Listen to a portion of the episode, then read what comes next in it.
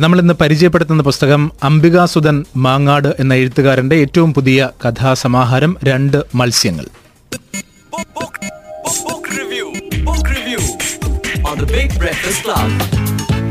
അംബികാസുധൻ മാങ്ങാട് എന്ന് പറയുന്ന ഒരു എഴുത്തുകാരൻ കാസർഗോഡ് നെഹ്റു കോളേജിൽ അധ്യാപകനാണ്. അദ്ദേഹത്തിന്റെ എൻമകജെ മരക്കാപ്പിലെ തെയ്യങ്ങൾ എന്നീ കൃതികൾ അദ്ദേഹത്തിന്റെ കഥകളൊക്കെ നമ്മൾ പരിചയപ്പെടുത്തിയിട്ടുണ്ട്. എൻമകജെ എന്ന് പറയുന്ന ഒരു കൃതിയെക്കുറിച്ച് നമ്മൾ പറഞ്ഞ അവസരത്തിൽ പറഞ്ഞു കാസർഗോഡാണ് സ്വാഭാവികമായും ആ മനുഷ്യൻ കാണുന്നത് എൻഡോസൽഫാൻ ദുരന്തത്തിൽപ്പെട്ട കുട്ടികളെ ആയിരിക്കും അപ്പോൾ ഒരു എഴുത്തുകാരൻ ഭാവനയ്ക്കും അപ്പുറത്തേക്ക് കാണുന്ന ചില യാഥാർത്ഥ്യങ്ങളിൽ ഇടപെടും ഇടപെടുമ്പോൾ അയാളുടെ മനസ്സിലേക്ക് വന്ന് പതിക്കുന്ന കണ്ണീരിൽ നിന്നായിരിക്കാം ആ കൃതികൾ ഉടലെടുക്കുക. എന്മകജെ അദ്ദേഹം അതുകൊണ്ട് തന്നെയാണ് പറയുന്നത് അല്പം പോലും ഭാവന കലർത്താതെ ഞാൻ കൺമുന്നിൽ കണ്ട കാഴ്ചകളെയാണ് വായനക്കാരൻ മുന്നിലേക്ക് എത്തിച്ചത്. അത് വിറ്റ് കാശാക്കാൻ വേണ്ടിയിട്ടായിരുന്നില്ല. പകരം പുറം ലോകം അറിയുവാൻ വേണ്ടിയിട്ടാണ്. നമ്മൾ പലപ്പോഴും പറഞ്ഞിട്ടുണ്ട് എൻഡോസൾഫാൻ ദുരിതത്തിൽപ്പെട്ട കുട്ടികളുടെയൊക്കെ അവസ്ഥ.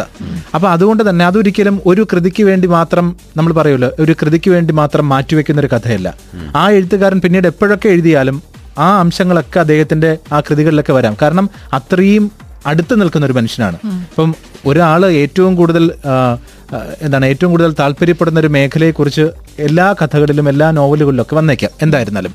ഈ പറഞ്ഞ രണ്ട് മത്സ്യങ്ങൾ എന്ന് പറയുന്ന ചെറിയ ചെറിയ കഥകളിലും അതിന്റെയൊക്കെ ചില പരാമർശങ്ങൾ വരുന്നുണ്ട്. അപ്പോൾ എൻമകജി എന്ന് പറയുന്നത് കാസർഗോട്ടെ കുട്ടികൾ അനുഭവിച്ച എൻഡോസൾഫാൻ ദുരന്തത്തിൽപ്പെട്ടവർ അനുഭവിച്ച യാതനകളെക്കുറിച്ച് പറയുന്നതിനൊപ്പം തന്നെ പരിസ്ഥിതിയെക്കുറിച്ച് പറഞ്ഞിട്ടുണ്ട്. പാരിസ്ഥിതികമായി നമ്മുടെ പ്രകൃതി എത്രത്തോളം നഷ്ടം സംഭവിക്കുന്നുണ്ട് മനുഷ്യനുണ്ടാക്കുന്ന നഷ്ടം. അപ്പോൾ ഈ രണ്ട് മത്സ്യങ്ങൾ എന്ന് പറയുന്ന ഈ തലക്കെട്ട് കൊടുത്തിരിക്കുന്ന കഥാസമാഹാരത്തിലും ഉള്ളത് ആദ്യത്തെ കഥ രണ്ട് മത്സ്യങ്ങൾ എന്ന് പറയുന്ന ഒരു കഥ തന്നെയാണ്. ആ രണ്ട് മത്സ്യങ്ങൾ എന്ന് പറയുന്ന കഥ പറയാൻ ആദ്യം അദ്ദേഹം തന്നെ വരട്ടെ. രണ്ട് മത്സ്യങ്ങൾ എന്ന കഥ മുട്ടയിടാൻ വേണ്ടി പോകുന്ന രണ്ട് മീനുകളുടെ ജീവിതമാണ്. അഴകനും പൂവാലിയും എന്ന പേരുകളുള്ള രണ്ട് മത്സ്യങ്ങൾ കവായി കായലിൽ താമസിക്കുന്ന രണ്ട് മത്സ്യങ്ങൾ കരിങ്കോട് പുഴയിലൂടെ നീലേശ്വരം പുഴയിലൂടെ ചീമേനി കുന്നുകൾ കയറി കയറി തുലാവർഷത്തിന്റെ ആദ്യത്തെ മഴയിൽ മഴ പെയ്ത് ഭൂമി നനയുന്ന സമയത്ത് രണ്ട് മത്സ്യങ്ങളും ചേർന്ന് ശൂലാപ്പുകാവിലേക്ക് മുട്ടയിടാൻ പോകുന്നതാണ് കഥ. ഈ ശൂലാപ്പുകാവിലാണ് ഈ മത്സ്യങ്ങൾ എത്രയോ നൂറ്റാണ്ടുകളായിട്ട് മുട്ടയിട്ട് പ്രജനനം നടത്തുന്നത്. എന്നിട്ട് തിരിച്ച് കുഞ്ഞുങ്ങൾ വളർന്നു കഴിഞ്ഞാൽ വർഷകാലത്ത് രണ്ടു മാസം കൊണ്ട് മഴക്കാലത്ത് ഈ കുഞ്ഞുങ്ങളെയും കൊണ്ട് അമ്മമാര് വീണ്ടും കവായി കായലിൽ പോയി താമസിക്കും.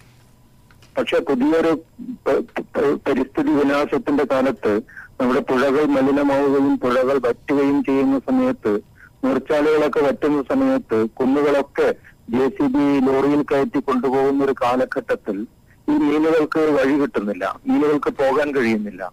പഴയ കാലത്തുണ്ടായിരുന്ന ശത്രുക്കളല്ല. മനുഷ്യരാണ് ഇപ്പോഴത്തെ ശത്രുക്കൾ അപ്പൊ ഇത് ഇതിനെയൊക്കെ അതിജീവിച്ചിട്ട് ഈ മത്സ്യങ്ങൾ ഒരു തവളയുടെ അടുത്തെത്തുകയും ആ തവള മത്സ്യങ്ങളോട് സംസാരിക്കുകയും ചെയ്യുന്നതാണ് കഥയുടെ പ്രധാനപ്പെട്ട ഭാഗം.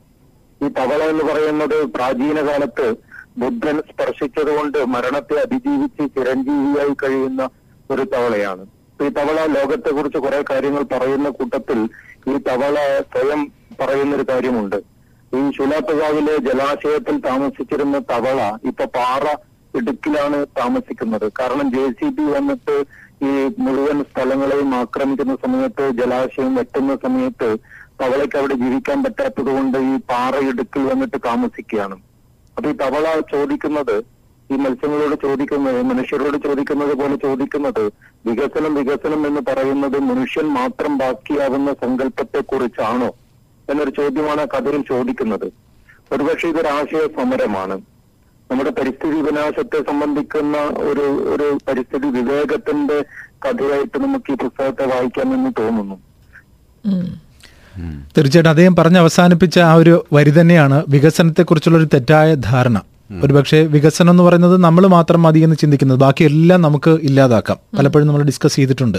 ചതുപ്പ് നിലങ്ങൾ വേണ്ട കുളങ്ങൾ വേണ്ട വയലുകൾ വേണ്ട മരങ്ങൾ വേണ്ട പക്ഷികൾ പാർക്കണ്ട. പിന്നെ ഒന്നും ജീവജാലങ്ങളൊന്നും ഇല്ലെങ്കിലും മനുഷ്യൻ മാത്രം മതി എന്ന് പറയുന്നൊരു വികസന സങ്കല്പം ഉണ്ടാകുന്നിടത്താണ് ഇത്തരം കഥകൾ പിറക്കുന്നത്. അദ്ദേഹത്തിന്റെ നീരാളി എന്ന് പറയുന്ന ഒരു കഥയും ഇതുപോലെയായിരുന്നു. ഈ കടലാമകൾ ഇതുപോലെ വംശനാശം സംഭവിച്ചു പോകുന്നതിനെ കുറിച്ചാണ്. നമ്മൾ ഇന്നിപ്പോ പറഞ്ഞ തിമിംഗലത്തിന്റെ കാര്യത്തിലും ഒരുപക്ഷെ ഈ രണ്ട് മത്സ്യങ്ങളുടെ കഥ പറഞ്ഞതുപോലെ ഒരുപക്ഷെ സംഭവിച്ചേക്കാം. ഒരു യാദൃശ്ചികതയുണ്ട്. കാരണം ഈ തിമിംഗലങ്ങൾ സമുദ്രാന്തർ ഭാഗത്ത് നിന്ന് അന്തർവാഹിനികളുടെ ശബ്ദം സഹിക്കവയ്യാതെ ഓടുന്നതായിരിക്കാം. അല്ലെങ്കിൽ മലിനീകരണം കൊണ്ട് ആ ഒരു സ്ഥലത്ത് നിൽക്കാൻ കഴിയാതെ ശുദ്ധവായു കിട്ടുന്നിടത്തേക്ക് നമ്മൾ പായുന്നത് പോലെ അത് ഓടിപ്പോകുന്നതായിരിക്കാം. അവസാനം എങ്ങുമെത്താതെ കരക്കടിഞ്ഞ് ചത്ത് അടിയുന്നതാവാം. അതായിരിക്കാം തിമിംഗലത്തിന്റെ അവസ്ഥ തിരുച്ചെന്തൂരിൽ നമ്മൾ കണ്ടത്. അതല്ലെങ്കിൽ മറ്റെന്തെങ്കിലും കാരണങ്ങൾ ഉണ്ടാകുമായിരിക്കാം പക്ഷെ എന്തു തന്നെയായാലും സമുദ്ര മലിനീകരണവും പാരിസ്ഥിതിക മലിനീകരണവും ഒക്കെ ഈ ലോകത്തിൽ സംഭവിക്കുന്നു എന്ന് കാണിക്കാൻ വേണ്ടിയിട്ടുള്ള ഒരു കഥയാണ് രണ്ട് മത്സ്യങ്ങൾ.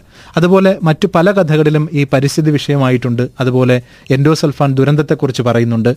പ്രാണവായു എന്ന് പറയുന്ന ഒരു കഥ കൂടി പറഞ്ഞിട്ട് നമുക്ക് ഇതൊരു ചെറിയൊരു പുസ്തകമാണ്. ഡി സി ബുക്സ് പബ്ലിഷ് ചെയ്തിരിക്കുന്ന വളരെ ചെറിയൊരു പുസ്തകമാണ്. ഒരു ഒരു പത്ത് കഥകൾ മാത്രമേ ഉള്ളൂ. അപ്പോൾ അതുകൊണ്ട് എല്ലാ കഥകളും പറഞ്ഞാൽ പുസ്തകം പിന്നെ വാങ്ങില്ല. വാങ്ങിച്ച് വായിക്കുക. പ്രാണവായു എന്ന് പറഞ്ഞൊരു കഥ ഒരുപക്ഷെ അടുത്ത കുറേ വർഷം കഴിഞ്ഞാൽ നമ്മുടെ നാട്ടിൽ സംഭവിക്കാൻ പോകുന്നതിനെ അദ്ദേഹം മുൻകൂട്ടി കാണുകയാണ്. കോളിംഗ് ബെൽ ഉയർന്നപ്പോൾ അനീഷ ഓടിച്ചെന്ന് വാതിൽ തുറന്നു. വരുണിന്റെ കൈകൾ ശൂന്യമെന്ന് കണ്ട് നിരാശയോടെ അവൾ ചോദിച്ചു ഒരു കിറ്റ് പോലും കിട്ടിയില്ലേ? വരുൺ ഇല്ലെന്ന് തലയാട്ടി. ദുസ്സഹമായ ഭീതി അയാളുടെ കണ്ണുകളിൽ നീർ നിന്നിരുന്നു. ഒന്നും മിണ്ടാതെ അയാൾ ഉള്ളിലേക്ക് നടന്നു. ഷൂസൂരാൻ മിനക്കെടാതെ കിടക്കയിലേക്ക് തളർന്നു കിടന്നു. അരികിൽ ചെന്നിരുന്ന് അനീഷ ഷൂസ് ഊരിയെടുത്തു ശബ്ദം സ്വാഭാവികമാക്കാൻ ശ്രമിച്ചുകൊണ്ട് വരുൺ ആരാഞ്ഞു. കുട്ടികളെവിടെ? രണ്ടുപേരും സ്റ്റഡി റൂമിലുണ്ട്. പരീക്ഷയ്ക്കിനി ദിവസം നാലേയുള്ളൂ. മിണ്ടാതിരുന്നിട്ട് കാര്യമില്ലെന്ന് വരുണിന് തോന്നി. അനീഷ ഞാൻ നഗരം മുഴുവൻ അലഞ്ഞു. ഒരു ഓക്സിജൻ ബൂത്ത് പോലും തുറന്നിട്ടില്ല. പലയിടത്തും ആൾക്കൂട്ടം ബൂത്തുകൾ തകർത്തിട്ടിരിക്കുകയാണ്. ഓക്സിജൻ കിറ്റുകൾ തട്ടിയെടുക്കാൻ. ഓക്സിജൻ തീർന്നുപോയ കുറേ മനുഷ്യർ റോഡരികിലും ബൂത്തിനരികിലുമൊക്കെ വീണുകിടക്കുന്നുണ്ട് അന്തരീക്ഷത്തിലെ മലിനവായു ശ്വസിച്ച് ആസ്തമാ രോഗികളെപ്പോലെ പിടയുന്നവർ. ശരിക്കും കരയിൽ പിടിച്ചിട്ട മത്സ്യങ്ങളെപ്പോലെ എന്ന് പറയുന്നുണ്ട്. അപ്പൊ ആ വീട്ടിൽ കുട്ടികളുണ്ട് പ്രായമായ അച്ഛനും അമ്മയും ഉണ്ട്. കഥ അവസാനിക്കുന്നത് ഇങ്ങനെയാണ്. കാരണം ഈ ഓക്സിജൻ കിട്ടുന്നില്ല കിറ്റ് കിട്ടുന്നില്ല. അവസാനം ചോദിക്കുന്നു ചോറിന് മുന്നിൽ വെറുതെ ഇരുന്ന് വരുൺ പറഞ്ഞു ഞാൻ കുറെ കണക്ക് കൂട്ടി നോക്കി അനീഷ. ഇന്ന് രാത്രിയിൽ ഒരാൾ മരിച്ചേ വെക്കൂ എങ്കിൽ നാലഞ്ച് ദിവസം കൂടി പിടിച്ചു നിൽക്കാം. അതുകൊണ്ട് അപ്പം അനീഷ തിരിച്ചു വെച്ചു. അതുകൊണ്ട്? വാരിയ ചോറ് പ്ലേറ്റിൽ തന്നെ ഇട്ട് വരുൺ പരിഭ്രമം കാണിക്കാതെ പറഞ്ഞു പ്രായമായ രണ്ടു പേരുണ്ട് ഇവിടെ അച്ഛനും അമ്മയും. ഒരാളുടെ മാസ്ക് ഇപ്പോൾ നീ അഴിച്ചു മാറ്റണം. അനീഷയുടെ കണ്ണു തുറച്ചു. ആരുടെ? എനിക്കറിയില്ല. അത് നീ തീരുമാനിച്ചാൽ മതി. ഇങ്ങനെയാണ് കഥ അവസാനിക്കുന്നത്. ഒരുപക്ഷെ നമ്മളിപ്പം ഈ പാചകവാതക സിലിണ്ടറിനൊക്കെ വേണ്ടി ഇങ്ങനെ ഓടി നടന്നിട്ട് കിട്ടാതെ വരുന്ന ഒരു അവസ്ഥയുണ്ടല്ലോ. അതുപോലെ ഓക്സിജൻ സിലിണ്ടറിന് വേണ്ടി നമ്മൾ ഓടി നടക്കുന്ന ഒരു ഒരു കാലത്തെക്കുറിച്ച് ഒരു കഥാകാരൻ കാണുകയാണ് ഭാവനയിൽ. സംഭവിച്ചുകൂടാന്നില്ല. കാരണം പരിസ്ഥിതി അത്രത്തോളം ദുഷിച്ചുകൊണ്ടിരിക്കുന്നു. നമുക്ക് ശ്വസിക്കാൻ വായുവില്ലാത്ത ഒരു കാലത്തെക്കുറിച്ച് കഥാകാരൻ പറയണം. അങ്ങനെ പാരിസ്ഥിതികമായിട്ടുള്ള അല്ലെങ്കിൽ പാരിസ്ഥിതിക സമർപ്പണമാകുന്ന കഥാസമാഹാരമാണ് അംബികാസുധൻ മാങ്ങാടിന്റെ രണ്ട് മത്സ്യങ്ങൾ.